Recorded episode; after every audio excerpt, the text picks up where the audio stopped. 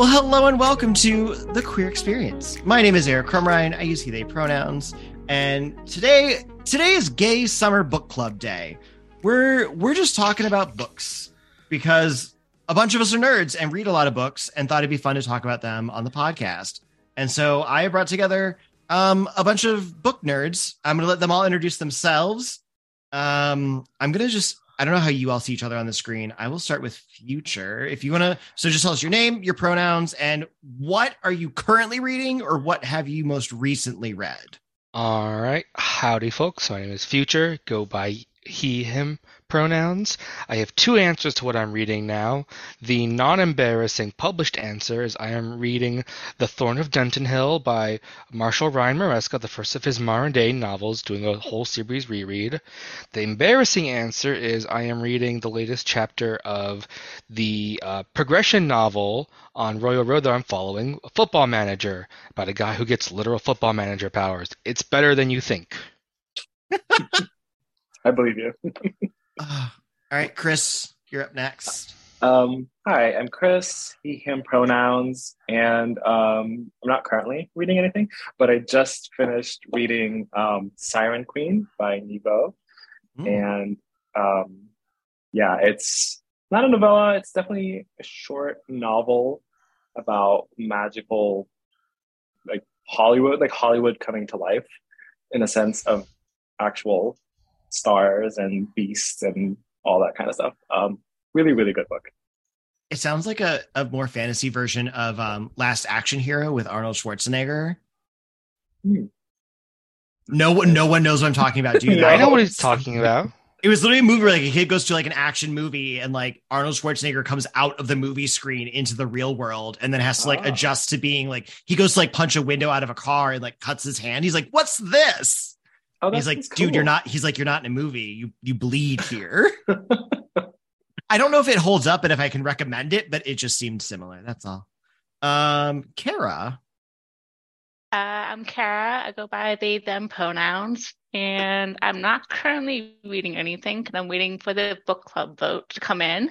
Um, but I last read the um, Darker Shade of Magic by V.E. Schwab. Uh, Yes. it was interesting. I enjoyed it. Not sure I enjoyed it enough to read the next two books, but we'll see. Um, yeah. Fair. I'm I'm constantly trying to get people on the VE Schwab train. That's like my goal in life. Yeah, I definitely enjoy her writing style for sure. Yeah. Like Gallant style was my favorite. It was my intro Mm. to her. Um, and I really enjoyed that one. Yeah. Uh, yeah. All right. And Richard. Hi, I'm Richard. I use he, him pronouns. Um, I'm actually, so I'm, we were talking about this earlier, but I'm writing my dissertation. So I'm trying to read like nice light books to make me not go insane. Uh, so I've been reading Waybound by Will Wight, which is the last book in his Cradle Lit RPG series. Um, it's nice, like quick reads usually, and it's sort of like um, an anime in a book kind of but not a manga. It's not illustrated or anything. It's in a novel form. Um and it's just really satisfying because like the characters like go through like very set progressions and like beat bigger and bigger bad guys. So it's kind of a fun read Richard, if you like progression and cultivation novels, I have a couple of things to recommend to you when we're done with this recording. yeah including the football manager. that one's there, but no, let's talk about Beware of Chicken, which is better than you, th- which is okay uh, like an anti-cultivation novel in a way. But we'll talk about that when we're not on a time course. 'cause I want to talk about gay stuff. And yeah perfect and and again, my name is Eric, and I am so I'm currently reading a book called The Winter Night by Jess Battis, uh, B A T T I S. I'm like 60, 70 pages in. It is uh, Ar- uh, Arthurian King Arthur mythos, as though all of those characters from King Arthur's court get reborn into new generations and keep reliving lives. Um, it's it gives me like if you've read Wicked and Divine, the comic series, Mhm. it's like that ish. Um, and it's like someone just got murdered, and like one of the I think she, she's a Valkyrie who's trying to like figure out the murder and like who did it, and there's a bunch of knights running around. Um, the I the two it's a dual perspective novel. Um, one of the one of the characters is uh, queer and autistic, and then the other character, I believe, is the trans character that they've that like the the description referenced. Um, and they haven't identified them in any particular way as being trans, but I'm trying. It seemed like those were the two. Um, I'm really into it. It's it's very, I don't know. It's it's got some like good writing style to it. Um, and I don't know kind of what research they did around like like around autism to make it feel authentic, but it's it was like right away like that character like the the passages were just really well done. Um, so I'm excited to see where where it goes. And then what is the the one I just finished was um Vampire Weekend by Mike Chen. Um, I'm a big fan of Mike Chen, who's done um a beginning at the end, which was a weird book about a flu pandemic that he was writing right before COVID happened. Oops. and it's actually really sweet. It's a really good book. Um, I read Um, that at the beginning of the pandemic. I read it like 2020. I I was like, why am I reading this? But this is also amazing. I was like, the, Uh, I get like suspension of disbelief is out the door because the government stepped in and actually did everything Like, appropriately wait, right off the this bat. This is not real. Yeah. Alternate universe yeah. with Uh, vampires.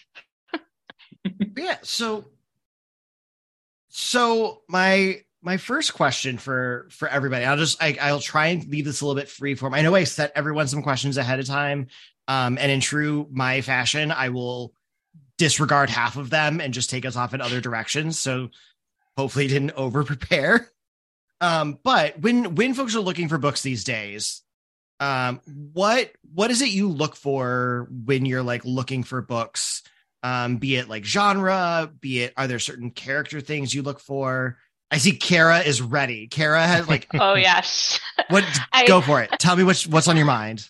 I feel like I have a very specific set of criteria for me to actually get into books. And I was never that kind of person, but I feel like especially over the past few years, COVID just like decimated my focus and I just could not like, you know, have my attention on something for so long. So I've been kind of like figuring out what what kind of books actually work for me and what I can find more enjoyable. Kind of helped me figure out in, what kind of books I like in general. So win-win there. Um, but the three main things are like easy to follow, like the writing style. Hmm. Like it can't be flowery language, in-depth, like um, like like unique words that you have to probably like find dictionary for. Um, if it's like a world building thing, it'd be nice to have like a dictionary at the end that you can reference. Um, but like not overcomplicated and I like it straight to the point. Um, and easy to follow writing style. I also really like exciting action and adventure, something Mhm. that gets me really into like the the moods, uh, and just feeling like I'm there. Um, and I can be right by the characters. I like third person books, third person style, like point Mhm. of view um books to where I can feel like I'm there part of the you know the camaraderie the game the like, just by the characters. Um I never enjoyed first person point of view because I don't want to be the one thinking all of, or Mm. feeling that like that's not how I feel. You don't don't tell me how to feel. Like uh, How dare you? and then lastly of course it's got to be queer. It's Yep. got to be You, my I three criteria when you said the first person thing, I was like, I've read a couple of books that have had really good second person, which is really wild to me. Like the you get up and do this is like, excuse me, I'm sitting in a chair. yeah Um, although one book I did read, it literally started off with like, you were sitting in your favorite chair, getting ready to read this book, and I was like, Oh, that's kind of cool. Kind of like Wait, what was fourth, that? fourth wall breaking. Yeah. um, it was Italo, uh, Italo Calvino's "If on a Winter's Night a Traveler." Oh, oh, that's Italo Calvino for you. He just Yeah. always throws you for a loop no matter like, what. So It's that one was wild because it was like every other chapter was second person, and then the other chapters were you reading the book. So it's like in chapter hmm. one, like you're sitting down to read a book. Chapter two is the book that you're reading. And then like at the end of chapter two, like something's wrong with the book and like the rest of it's not there. That's so then trippy. chapter three starts you going to find the book. And like it's just it is I, re- I read it in undergrad and it's a trip. interesting. Yeah. It kind of reminds me of um, Hitchhiker's Guide to the Galaxy, where like they focus on the characters, but there's like these elements of like you or Mhm. like mention they, they break the fourth wall a little bit and like tell you these interesting facts as if they're talking to you directly. That's that's kind of cool. That's, that's like unique and different and like definitely draws you in for sure. Uh, what about for other folks? What are what are you looking for in books these days? Um, I'm gonna go with I need an interesting looking cover. I know that's shallow of me, but it's got to at least draw my eye a little bit. And I have found that, like Kara was saying, the more florid style of writing tends to draw uh, tends to turn me off these days. Like if I can't, if you start tossing a whole lot of proper nouns at me without enough context clues to figure out what's going on, you're gonna lose me. I'm just gonna go back to my fun, trashy um, urban fantasy where I can at least understand what's going on, and there's always some fun quips instead of all this these and thous and lots of X's and G's. Uh, Chris or Richard, what are you what are you all looking for? Yeah, Um, for Oh, go ahead. um so for so for me i like um i like world building a lot. So i like if like if there's a magic system i like it to have like pretty strict not strict but pretty well uh, explained rules and things. Because because then the characters uh, one trope i like is like a character ex- like breaking the rules or like finding a loophole in the rules and then being able to do like really cool stuff um that's one thing i like. And of course i'm enjoying the trend in fantasy and sci-fi now where there are there is more queer representation. Um so like a lot of the newer series have at least a few characters that are um queer in some way. Um and i am definitely enjoying seeing that in the genre more and more. And Chris, what about what about you? So I think I'm uh, I'm a mood reader. So like anytime you ask me this, I my answer is different. But at this very moment in time, right now on this lovely Thursday, um, I think I'm I just came off of reading a lot of heavy fantasy books last year. I read like all of the Stormlight Archives, like all of them, and I read just so much fantasy last year that I think now I just want standalone short Mhm. stories or short novels, something that starts and ends. I don't need a whole universe. I don't need like a shared characters popping in and out and cameos. No, just I think now what draws me in is a short established story that ends and is maybe cozy and yeah, and queer, obviously. But I think I'm hopping off of the like big I mean, I still love fantasy, but just like the universe stuff or like the long series that never end. I'm kind of starting to wear off that. Right. Because well, we went we went to that um was it yeah, you were with you were with me at Boskone when we went to the like what what booker like here's single books that you Mm. can read. Hmm. Yeah. Um because we were both like, I just need to like not read something that's got seven, 17 different books. Like I know that I eventually want to read the Wheel of Time, but like my God. yeah. Well, also there you have to still s- s- uh, steady yourself for a lot of characters playing with their braids or smoothing their skirts, Right. and it's just, buddy, please, I get it. Like, give them something else to do with their hands, please. Yeah. Um, I think for, I mean, I think for me right now, I'm definitely like, obviously, I mean, I don't want to say obviously because maybe it's not for everybody, like, but like, I'm very much looking for gay stuff. Like, if I, if I'm reading the back of it and like, and which I guess I could, I shouldn't say like, if I can't find it right away, I'm not going to read it because that's not true. Because if that was true, I wouldn't have read B. Schwab's Darker Shades of Magic because on the back it didn't say that there was anything gay about it. But like, I read other stuff of hers before I read that one, and I was like, okay, like I know you, I know you're gonna throw some gay stuff in there, um, and she did, and I would, I would die for Prince Rhy, that, that disaster human. I love him so much, Such a disaster, though. such a disaster in all the best ways.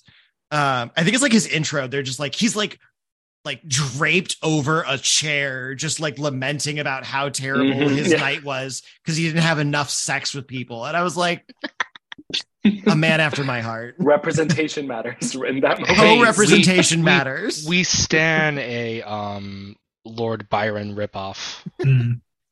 but I I think I think outside from that, like I think I'm looking like when I look for things, you know, it's I mean, I guess I look through like all the stuff that I've read, and I'm like, somehow I'm drawn to all the books that are gonna like emotionally punch me in the face.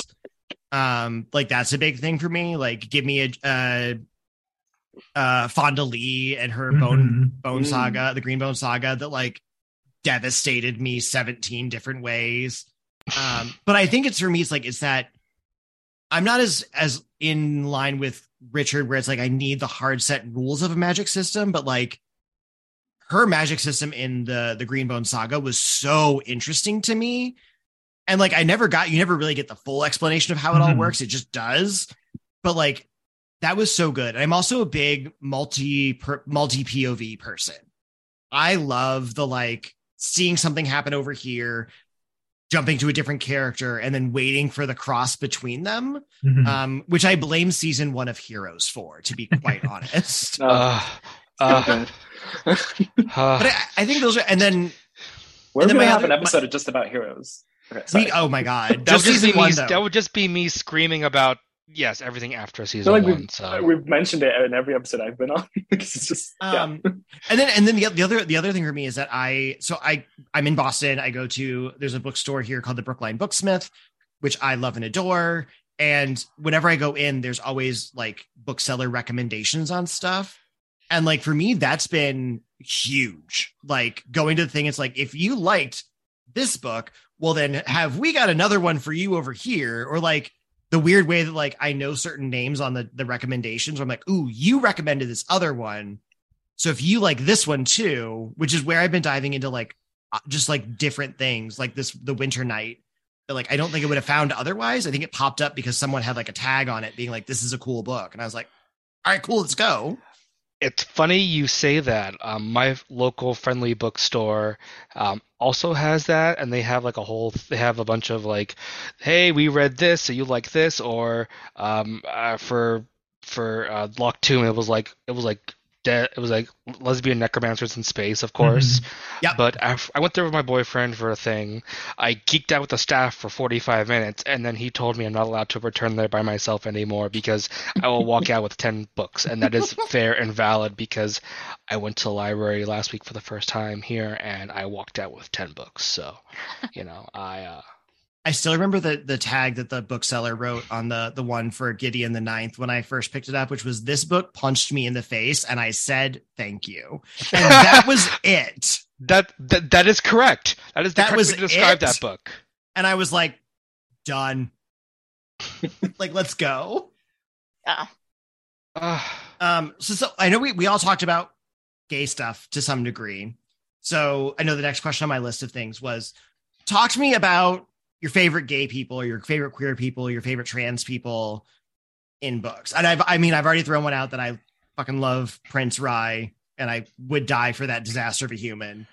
Um, but what do, what do other people have in terms of like characters that have really stood out to you in like a positive way? You mentioned um, Greenbone Saga earlier, and Anden from the Greenbone Saga is probably one of my favorites from like at least like recent books that have been written. I screamed when I when it said like whatever chapter of his where it was like identified him gay.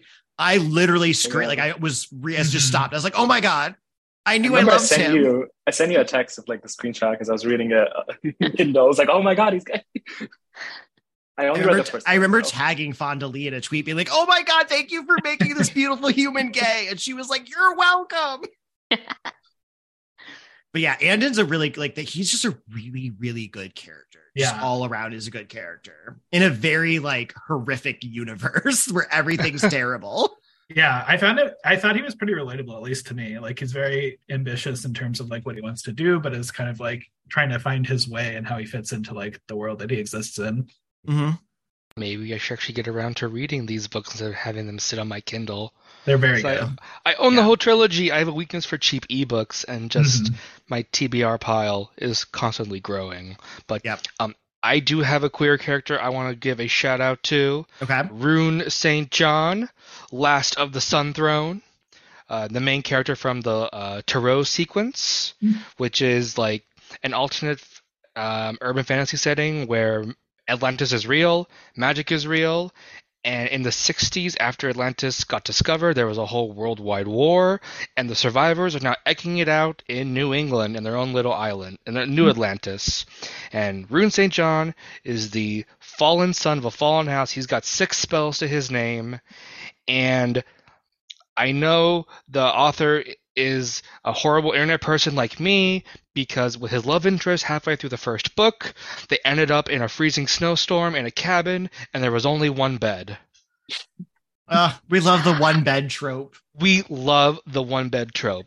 And on top of that, um, it really is a series about uh, building your own family um, mm. from who you choose, and I, which you know, the queerest family way possible because your found family is often not your birth family, but that doesn't matter because you it's who you choose to associate with. So I loved seeing it develop through these first three books, and then the fact that there's going to be like six more, I was overjoyed when I found this out was going to be a whole sequence. Like I don't just get a trilogy, I get more. Love this for me. Um, Kara, talk to me about your favorite your favorite gays. I got two that I can think of. Um, Sybil and Dex from Song for the Wild Built uh, by Becky Chambers. Mm-hmm. That was like the first true character I felt really seen by. Like I could see myself in. Uh, Sibling and Dex was like true, like non-binary, and a gender specifically, which is what I identify as. Mm-hmm. Um, someone who doesn't like exist outside, someone that exists outside the binary. And it doesn't prescribe as any gender whatsoever. And I got that sense, even though it was never explicit. They were identified by they them, and they were playing with their uh, gender in a way that it was very much neutral. Um, and they were also a person that just happened to be extremely aimless and uh, struggling with a sense of uh, struggling with being unfulfilled. And when I was reading the book at the time, I felt like, oh man, this is just me. I felt so it was like this is. I just felt very um, a shared experience with that character. Um, so I appreciated Sybil and Dex um, in a very small book, and it was very enjoyable. Um, there's also Sallot. Sallot from the Mask of Shadows, which is a duology by Linsey Miller. Um, Sallot is a gender fluid assassin, which is like, need I say more? um, it's just a cool concept. It's like very much like a political intrigue. There's also like um um uh, the Hunger Games concept of you know the last one survives. Like they all have there's like a bunch of assassins that have to vie for this p- political position of top assassin to be the queen's right-handed assassin, I guess. Um, and they that's the whole intention of the book, like the like Hunger Games style for assassins. Um, and the fact that they are gender fluid is just secondary to everything. And um, they were very much gender fluid in the sense of like they switched their presentation based on the day they were um, like what they feel like they were more presenting. So they might be more, uh, there might be more uh, feminine one part, of the book. There might be more masculine. There might be not neither. Um, and the pronouns actually switch between. They actually say to other characters, uh, like they the characters might assume something. They respond, no, no, no that's not me today. Um, and the the other uh, characters just roll with it. And might I think there might have been one line that'd be like, eh, interesting, but there's no like you know combative like, oh no, that's like a weird weird thing. It's, um, but I thought that was such a cool thing to see, and I never had at that point. I haven't seen any kind of characters like that in a book, in a fantasy book, um, so explicit. Um, so that's really cool. Yeah. Another uh, series that has actually a couple main characters that are queer, like different parts of the queer community, is the fifth season. But a lot of sort of the reveals or like the Broken Earth trilogy by N.K. Jemisin. But a lot of the reveals are kind of spoilery, so I don't know if we should like say who they are. But I would just say that like I, I feel like we could just say like there's a lot of gay stuff in that book. yeah, And if and that's one of those very few books that I'm like, if you know nothing about this book and have never read this book, yeah, just pick it up. Go, it it all if going back to like the talking to people in second person, it does some really fucking cool stuff with 2nd Mhm. perspe- second person perspective Yeah. that I will say nothing else. Um just when you start reading it, just make sure you tag me every time you scream when you turn a page. that's what I did in your Discord. I, I, I, okay, I read the end of the fifth season on a plane. Mm-hmm. I had when when the thing happened at the end, and there was they had to keep quiet. Mm-mm, mm-mm. I, ah, it all took not to scream in my seat. So I was on Um, the subway for one of the big reveals and I audibly made sounds. like people looked because I was like, what the fuck? What the? F- oh God. um, awesome. Chris, talk to me about your gays. Yeah. Um, just want to comment on Kara mentioning a book about uh, gender fluid assassins. Uh, someone who knows Kara very well and their favorite games are Assassin's Creed. I am not surprised at all that you said that. Of course, it all makes sense now. It all makes sense now. Um, as for favorite queer characters, there's there's a lot, but I think more recently, and something that's not very popular, is um, there's a book. It's a duology, but a book called "The Daughters of Izdihar" by Hadir El Sabi, and or El Spey, sorry, and it's very queer feminist rage. So it was it's like really really good in that sense, and it's just something that I, when I was reading it, and I don't think the second book is out yet, but when I was reading that book, it combined like an Egyptian inspired fantasy world with queer feminist rage, and it's just a mix that I'd never seen before, and it's something that I've always wanted because I grew up in the Middle East, and I just never got that. You know, I never read a book that I just felt so, you know, represented by as much as I did reading that. So it Right. was a very fascinating um, book and highly recommend. And this character, um, her name is Nihal, and she's just very badass and yeah, really, really good book. The other only other character I can that I just like thought of right away is because you mentioned um, Gideon. And what's Mm. the name of the book? Gideon. Gideon the Ninth. Gideon, yeah, Night. Gideon the Night. That what it's called? Yes. Yep. Yeah. Okay. Um, yeah, I think Gideon was a very fascinating character. I mean, also kind of queer feminist rage in a lot of ways. So I don't know if there's a there's a pattern here, but I really liked that. You know, she was very quippy. She's very fast, very quick on her feet, and you know, used her skeletons and like used the environment in a way that really added to the character. So I just I, I just love the character so much. I don't think I've read like all three or four books, but but I just loved the the character a lot. Yeah, I, I still need to read the sequels. I've only read the first one at this point. Okay, then I will I will just mention that I'm gonna go with the second character everyone else picked two, and I only talked about one. Um, uh, Harrowhark, Nonagesimus, my horrible little wet cat child, who reacts to human human affection by clawing at it until it goes away because she thinks she's undeserving of love, and just uh my heart. She's amazing and also kind of terrible. And you all need to read Harrow the Ninth because then I can scream about why she's extra amazing and terrible. But I can't talk about why because again, like how the fifth season and the Yeah. whole uh, if I tell you the reveals, it will lose its power. And just I, I don't want to take that away from y'all. Just a side note about the fifth season is because like, you know, Eric and I and Fewture were in the same Discord as Richard, and when Richard was talking about the reveals, I was a little disappointed that you were expecting them right as they happened. I'm like, wow, how dare you?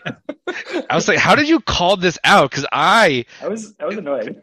I, I, I didn't see any of these coming, and you just were just like, yep, like clockwork, like you had a clipboard and a pen. Like I've read a lot of so I've read a lot of like sci-fi and fantasy, and the, I can usually catch foreshadowing pretty well. Like it, it Mm. usually I can usually sort of see the hints. What I what I will say is I was super shocked by the first big reveal, and the I'm, the best way I can say this is I should have seen the second one, and I didn't, and that made me mad because I was like, "How did you not know? Uh, Get it together." some of those um, reveals are so good. Yeah. Uh, Um. Okay. So since people stole a lot of my answers, uh, I have other characters I want to talk about. So I was going to talk about I was going to talk about Rhy, and then I did that already. I was going to talk about Anden, and then we did that already. I was going to mention Gideon, and we did that already. um, so I'm going to pick a couple that are um, kind of cover a, an array of things. So I'm going to mention uh, House in the Cerulean Sea by T.J. Klune. Um, that is a super cozy. The main character is Linus Baker, and he is this like basically it's kind of like he's going to check in on like an orphanage, and he's of like upholds like the codes of conduct for like how one runs their their magical orphanage of like magical children. Um, and there's something very endearing about his character and like wanting to do the right thing, wanting to just live a quiet life and getting thrown into a thing that he doesn't want to be involved in. Um, and it was just like, I know that I think I know that there's like a little bit of like, I don't want to say controversy, but there's like a little bit of chatter about certain elements of the book and like where he drew certain inspirations from that I think if like people kind of do like the, oh, it's good, but like you do have to acknowledge this like little thing. Um, I didn't know about that little thing before I read it. And so like I read it and I was like, this is a perfect book, 10 out of 10, not a single note. Um, but Linus was just a super super endearing character. Um, and then I'm gonna I'm gonna segue over to young adult um because there's two books I want to mention young adult wise. One of them is not fantasy, which is rare for me. Um, it's called I Wish You All the Best by Mason Deaver. It is about uh the main character is Ben DeBacker. Um, and they are non-binary, come out to their parents in the very beginning of the book, get thrown out of their house, and then end up living with uh, other family.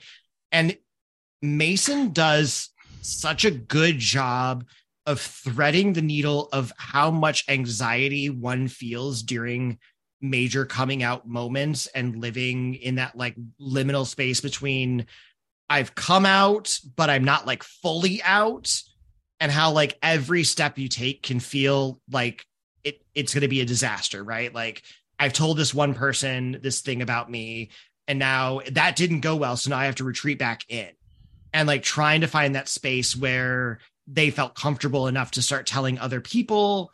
Um there's there's a boy that's involved that like they start falling for. Um just really really well done. And i think i read it and like my own anxieties from when i went through a lot of that coming out as like a high schooler like resurface and like it was just done very very well. And mason is is delightful. Um and then the last one because it's it's my podcast so i'm going to say three um is uh cemetery boys by aiden thomas. Um you have a a, a trans masc leading character which is like that we don't see a, a ton of trans characters in general. And i think to have a trans masc character in a story that is especially rooted in a uh, latinx family and what it means to like be of power and how they navigate a very gendered power dynamic in their family um, and having power being a gendered thing and how some of those things intertwine um, and then he accidentally falls in love with a ghost. So you know as That's you all do, secondary. as as one does. as one does.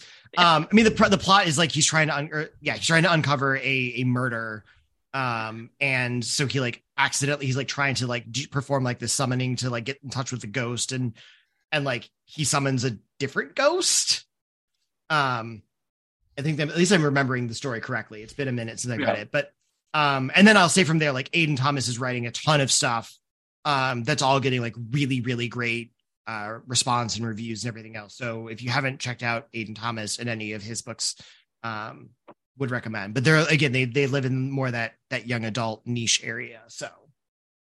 Um so those are mine. Um so now it's like the fun question. Has there been anything that any queer stuff gay stuff trans stuff etc that did not land for you or that was written in a way that and we can be delicate. And if you don't want to say a specific book title or a specific author, um, out of kindness because maybe they didn't mean to do it poorly, but they did. Um, we can do it that way. Um, I can. I'll start with my most recent one, which was I won't mention the author in the books in the books, but it was a um it was a it was a story it was like a steampunk it had all these elements that like should have been stuff that like i would have gravitated towards and it was like a novella series. Um and it was i could tell that the author was a cis straight man by page three um because of the way that they drew attention to the trans character's transness in that like and i think and i think they were trying to do it in a way that was like well i'll say this way like it was done in a way that i think wasn't trying to be like mean or offensive but it was like they're they were hiding that they were trans from somebody above them. And so like while they were walking somewhere they like ducked away to like make sure that like their binding was in place. And like it was it was interesting to get the details and like have somebody actually be able to include some of the language and details that i think someone in that situation would be like would things they be wearing but as a really for me it was a weird dichotomy of like kept drawing attention to the transness in a world that didn't seem to actually mind that the person was trans. And that was like where it got to this weird space where like if there would have been more of a plot point around it like the world actually being hateful or whatever i might have gotten there. But at the end of the first short novella like the end of the first novella i was like i don't understand why we like drew so much attention to it and even though I own the rest of them because I bought it as a little bundle, I was like, I don't think I'm, I don't, I'm not compelled to read the rest of them because I don't understand the lens that you're approaching this from. And that was literally the most delicate way I could have said all of those words about this book. Um, it's not a specific book for me, but it's something that I think has been moving on from. But I'm so sick of gay tragedies. Ah, Mm-hmm. like I don't need someone weeping over like the boyfriend who killed himself rather than come out or whatever. Blah blah blah blah. Like I get it, but oh, there are so many more rich and fulfilling queer stories to tell, and just that we got pigeonholed for so long. Just uh,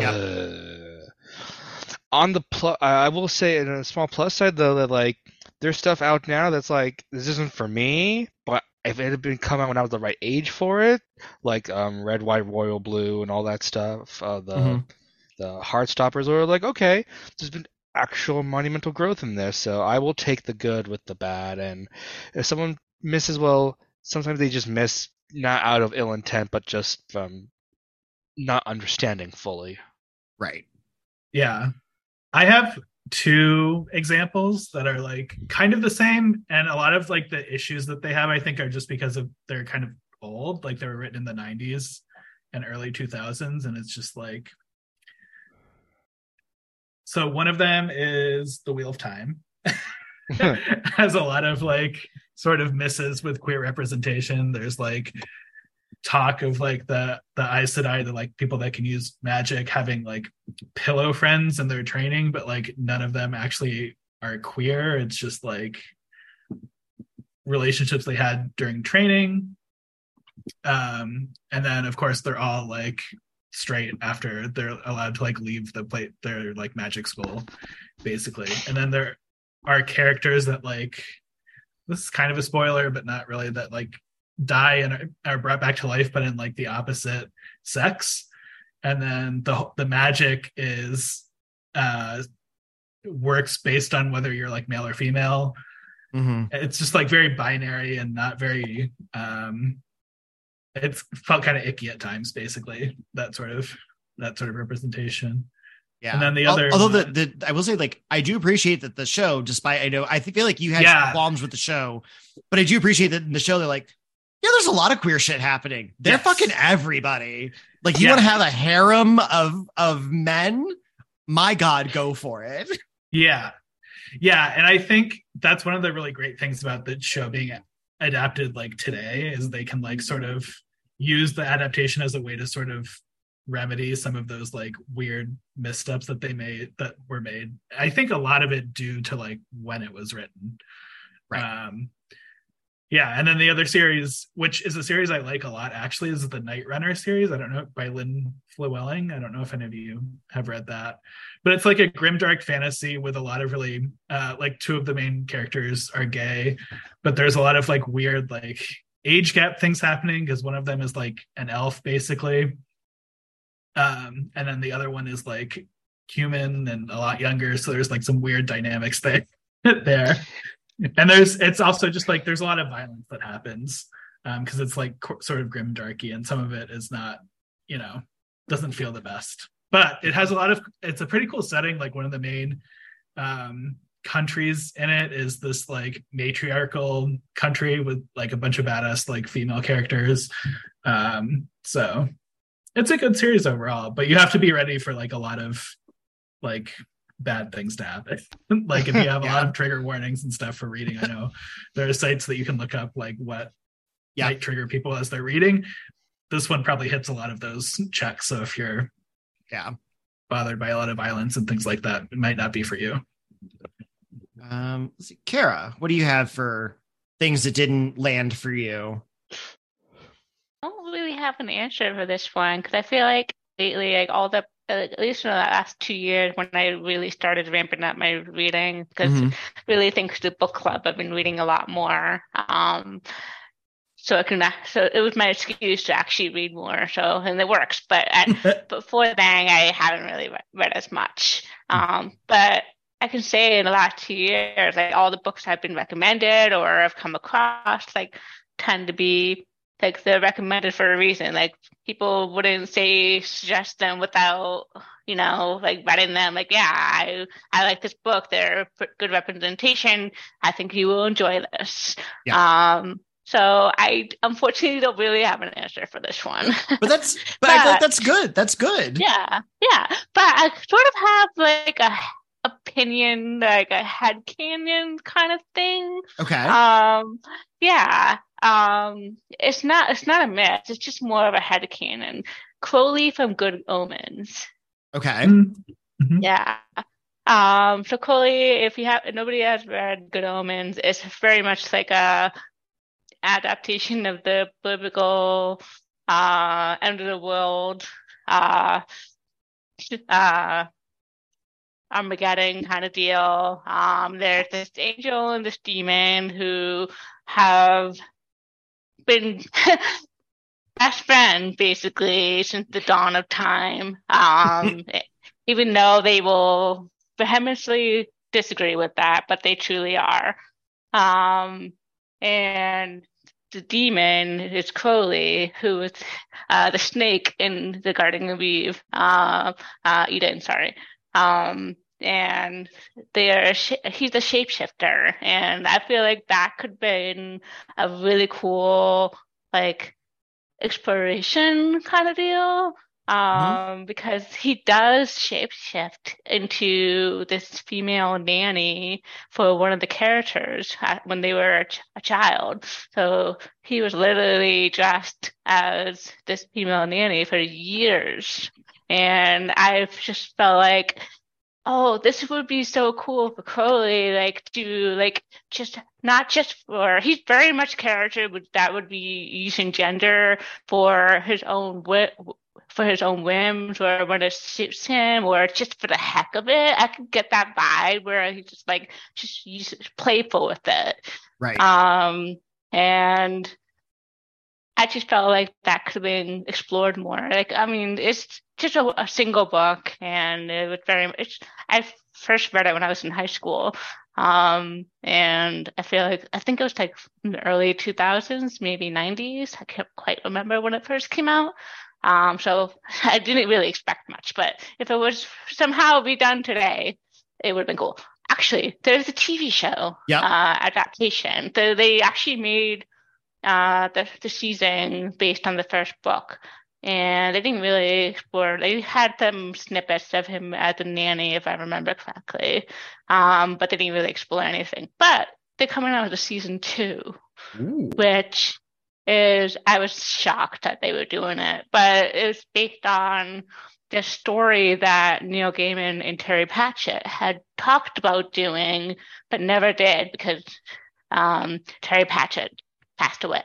Uh, Um, still sad yeah. about that to this I day. know, me too, me too. Um, and Neil Gaiman would never do that story. If anybody approached him about it, he's like, "No, I can't do it because it's not the same without Terry."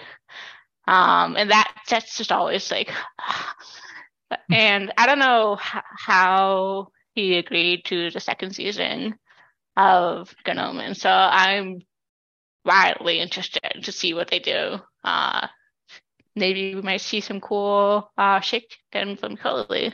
Yeah. The first season um, was queer, right? I, I would vaguely remember there was something. Maybe I'm. There must be. I it's It was a long time ago. I- it was a long time ago. My sh- my memory is not great. yeah, I like Um, vaguely remember something. yeah. Yeah, I think you're right, Chris. I think the there's like the coffee shop Yes. Girl, and then I forget who the other character Yeah. was. I feel like I've I've watched the first episode like two or three times, and for whatever reason, I just never finished the series. Mhm. I watched the pilot episode while I was getting one of my tattoos done, so like Oh. I remember watching it. It was on, but I was in pain, and so I didn't actually focus on. Um. All right, Chris. What about you? Tell me. Tell me your Um, critiques. So I don't, yeah, I don't think the misses that I when I was thinking of this, I don't think I thought of like like bad LGBT representation per se, just maybe like bad books. I don't know how much time we have, but um, I will say I got burned by BookTok, really suggesting the Atlas Six, and I'm not gonna name the author, but like if you just look up the, the book, you'll know who it is. And by God, this book is so bad. So I think when a book has so many POVs and so many characters, you need to have these characters so well established. Otherwise, like, what's why do you have so many POVs? Right. And when none of the characters are interesting, then I don't know what's going on. I don't know why anyone's reading this. But I, when I was going through it, I was like, okay, there's so much queer representation here, but wow, none of it is good. and I was just like, this is not the kind of book. And sort of maybe like what Fewture was saying is there's a lot of books now that I'm like, it's good, it's great for someone out there, and maybe it's it's really good for a lot of people um, growing into that stage or finding themselves. But um, yeah, that was not it. Yeah. Yeah. And I, I mean, and we won't get into it because it's, it's a, we could probably have a whole separate like podcast episode about like the, the own voices conversation about like who's writing certain things and, Mm. you know, cause you get like, especially cause I, cause for whatever reason, um, I've been occasionally dipping my toes into like trashy gay romances because that's, you know, when you, when you come off like a really heavy, whatever punch you in the face emotionally book, like sometimes you want to read a book about like, two dudes who met at a wedding and then spent all weekend boning because whatever. Um, but like I, there, there's a lot of conversation around like who who is writing those books or different types of books Mhm. of, of sorts. And I do also think the other piece of it, which I think also often gets lost in the conversation, is like who the audience for those books are. Yeah. Because a lot of the the gay, at least the gay men romance novels, the target audience is is often like middle-aged women. Mhm. Like it's a weird thing where it's like this book actually isn't for me. I mean, it, it's very much like the difference between your gay komi uh, manga and your um, um, bishonen manga, where it's like one is written by men for men, one's written by women for women. They both technically have dudes going at it, but vastly different in terms of presentation and the Mhm. tropes and the actual, you know, writing style. So But yeah, I do think that's always interesting when you can like, and there's definitely been time, like I said, the one book I I had read before that I like, you could feel it right away that like it wasn't somebody who had either been is part of the community or has done the work to be able to represent the community in a way that you can connect with it. Um, but I know that can lead to like some like what feels like misses for for folks in in some different ways. Um, all right. Well, I know we're we're hitting about that time. So let's and I I did it. I went through all of my questions and like we've we've hit them all, or we're gonna hit the last one now, and I didn't veer too far off, and so that's good. Amazing. So, what? This is where we get to talk about all the things that we're excited about, and I'm gonna say it first before Chris. I'm really fucking excited for the Threads of. Power no, by V.E. Schwab. Because we get more Rhy, and I, I won't say their title because that would spoil if you haven't read the first trilogy. If you didn't finish, Oh, oh, yeah, yeah. oh. girl, that's a I was big. gonna name there's it. a lot of was gonna- spoilers. I, I was gonna just call it out. Good Um, point. but I, I mean, I, I hype anything that um, V. Schwab puts out. Like, I anytime that she has a book coming out, she has another standalone coming out soon. Um, so like her standalones are like the Invisible Life of Addie LaRue, which has been which is being made into a movie allegedly. Um, and then her villains trilogy is getting its concluding book sometime soon. That was my entry point for for Schwab was the villains trilogy. Um, and when I tell you that those books changed my entire trajectory of life, like those are those boys. I do think I do think the villains like I it just has a place in my heart more than Shades of Magic, and I don't know why. It's I for me it's, because I started with those. like, I think- st- don't know I if started with there. those. Maybe I did too. You probably did because I probably bullied you into reading you it. you probably made me, yeah. Um, but she, yeah, she's got a couple new books coming out. Um, I actually just saw literally like maybe an hour before we started recording that um, Fonda Lee has a novella out, um, which I need to go find and read because I love her. Um, but yeah, and you think because I put this question here, I'd have a better list of like the books that I was excited about. But I'm just gonna say Schwab and Threads of Power and steal that from Chris, and then uh let's start with Kara. Kara, what are you excited for? I am like the only book uh book I author that I actually follow is the Schwab. Uh so so I'm intrigued by her um Threads the Power uh series. So but I need to finish everything else first. Yeah. And maybe maybe the better question, maybe not like what books are coming out, but maybe what's what's on your to read pile Hmm. or what's oh so let, us do to read pile. yes. If- um if we're not following, so- True Biz, True Biz um by oh gosh, I think it was Sara Novic. Yeah, Sara Okay. Novic. Oh yeah, yeah. Um, True Biz is that queer book, uh, of course. Um, and it's about the deaf community. Uh, I can't remember the synopsis off the top of my head. All I know is queer and deaf, and those are both me. So obviously, I need to read it. I actually like flipped through like uh like vaguely uh I picked it up the other day um and just like looked at, at it real quick and I saw like some interesting like layout designs uh where they incorporated like actual visuals for sign language and um like I don't know, kind of like technical drawings almost, and that's really interesting and unique. And so I'm looking forward to that. Um, which is at the top of my to be read pile. Nice. Who else has what's on what's on your to read piles or books you're excited about coming out? Uh, for me, we're in the year of Sanderson, so I'm excited for. I think we get one next month.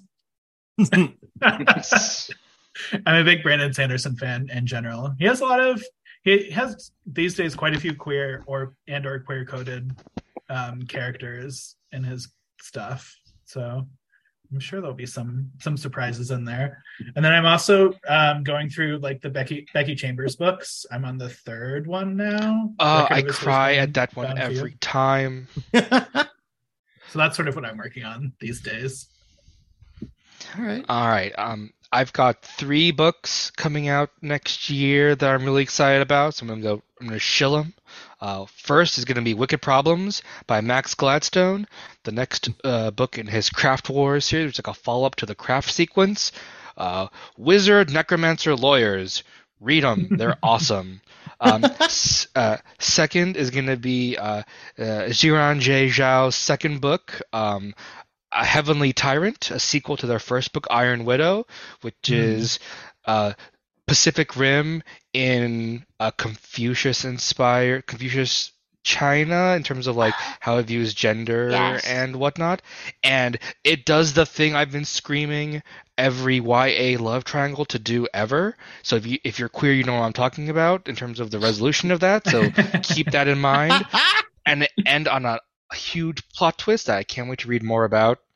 And thirdly, going to be, of course, Alecto the Ninth, the fourth Locked Tomb book. Mm. It should be out next year after screaming and sobbing at the end of um, the end of um, Nona.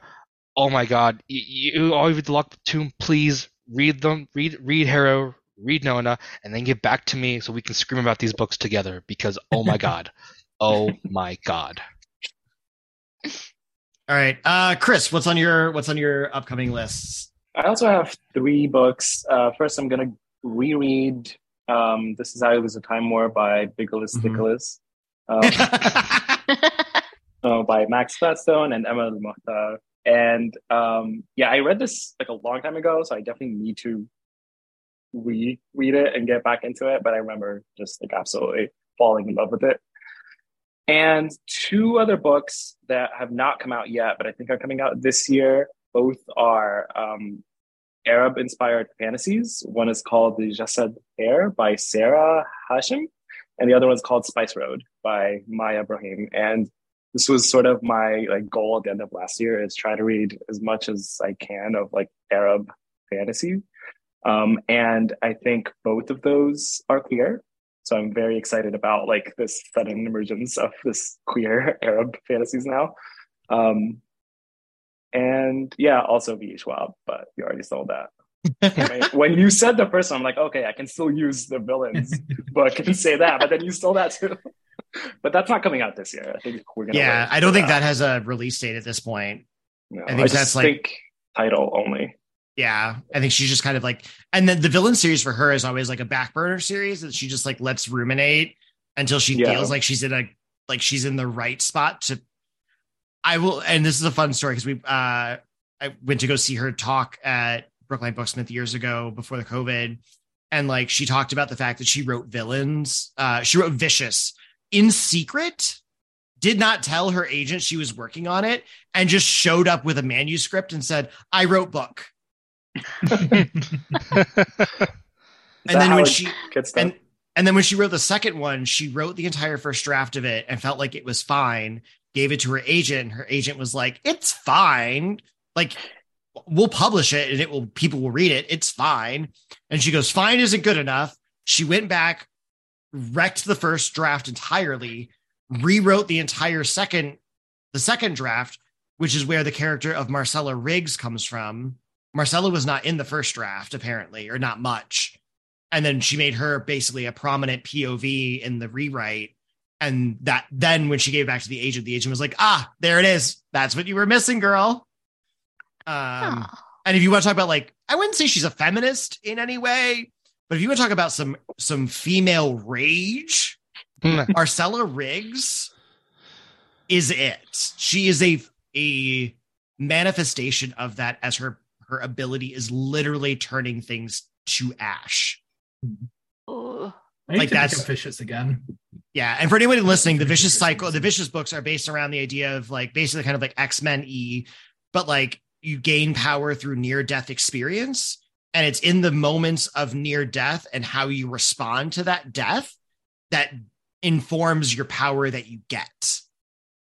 And so, as Marcella was facing near death, her thoughts were, "I will burn you. I will burn you." And then she- okay, okay. This is too, coming up to top of my to read instantly pile.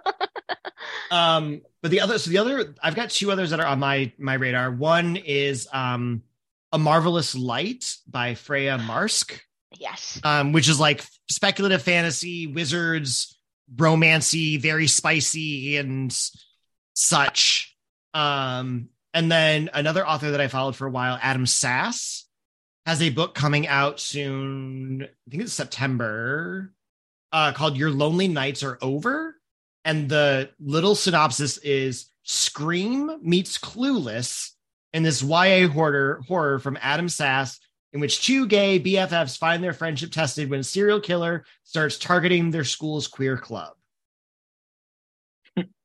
Okay. Uh, Is it like horror in a sense of like true horror, or is it campy horror? I think it's going to be campy horror, given that Scream is his reference point. That's what I was thinking. Yeah. Yeah. Um, and having read, I read um, "Surrender Your Sons" by Adam Sass, which is a conversion therapy, burn it to the ground kind of a book. Um, and that, even that, like it had horror ish, but it was still YA, and like it was emotional and challenging, but it wasn't like horror horror where it's like Okay. Uh, grotesque thought and all if- of that. It felt more real than you know other horror because oh my god, this could happen to me. Right. There's a little bit of that. A little bit of that. Um, all right. So that is the that is the episode. What I'll what I will do is have everyone go around and if uh, if you would like to be found on the internet on social media in some way, you are free to share said social media. If you would not like to be found on the internet, you are also fine to say I don't want to be found because the internet's a dumpster fire. Um, so I will start with uh, I'll start with Fewture. I'm going to go around the same way we did intro. So Fewture, Chris, Kara, Richard. Uh, Fewture. Uh, yes, I am in the middle of the job hunt right now, so my internet presence is non-existent.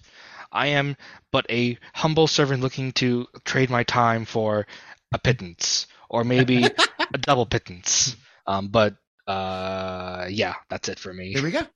Fewture exists in our Discord, and that's where and that's where Fewture lives. Yes. Um, Chris, where can people find you on the internet?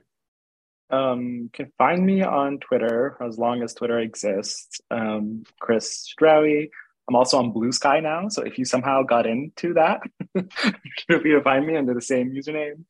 And on Discord, now that Discord has usernames, um, Hmm. I think it's also the same thing. Actually, no, on Discord it's at Chris Stuffier. Um, but I'll just that's probably going to be down in the description. Yeah, we'll put we'll put stuff in show notes. Yeah. I just you like that I pointed, even You though pointed. I knew what you meant. I knew what you meant. Um, Kara, if you'd like to be found. you can find me on Twitter for as long as it exists at, at Halanthir, H A L A N T H I R. We do love Tolkien Elvish language, so there you go. Uh, and Richard. Um, I have a Twitter, but I don't really tweet much. Uh, I am in Eric's Discord, usually talking about books or video games or other queer, dis- various queer discords talking about the same things.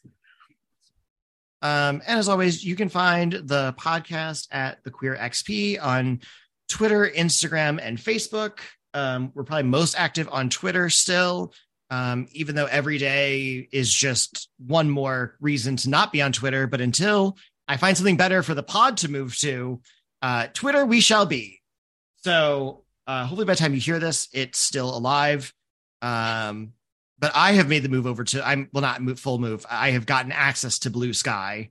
Uh, so you can find me on blue uh, find me on Blue Sky under Falcon Wizard dot blue sky whatever social something blah blah blah.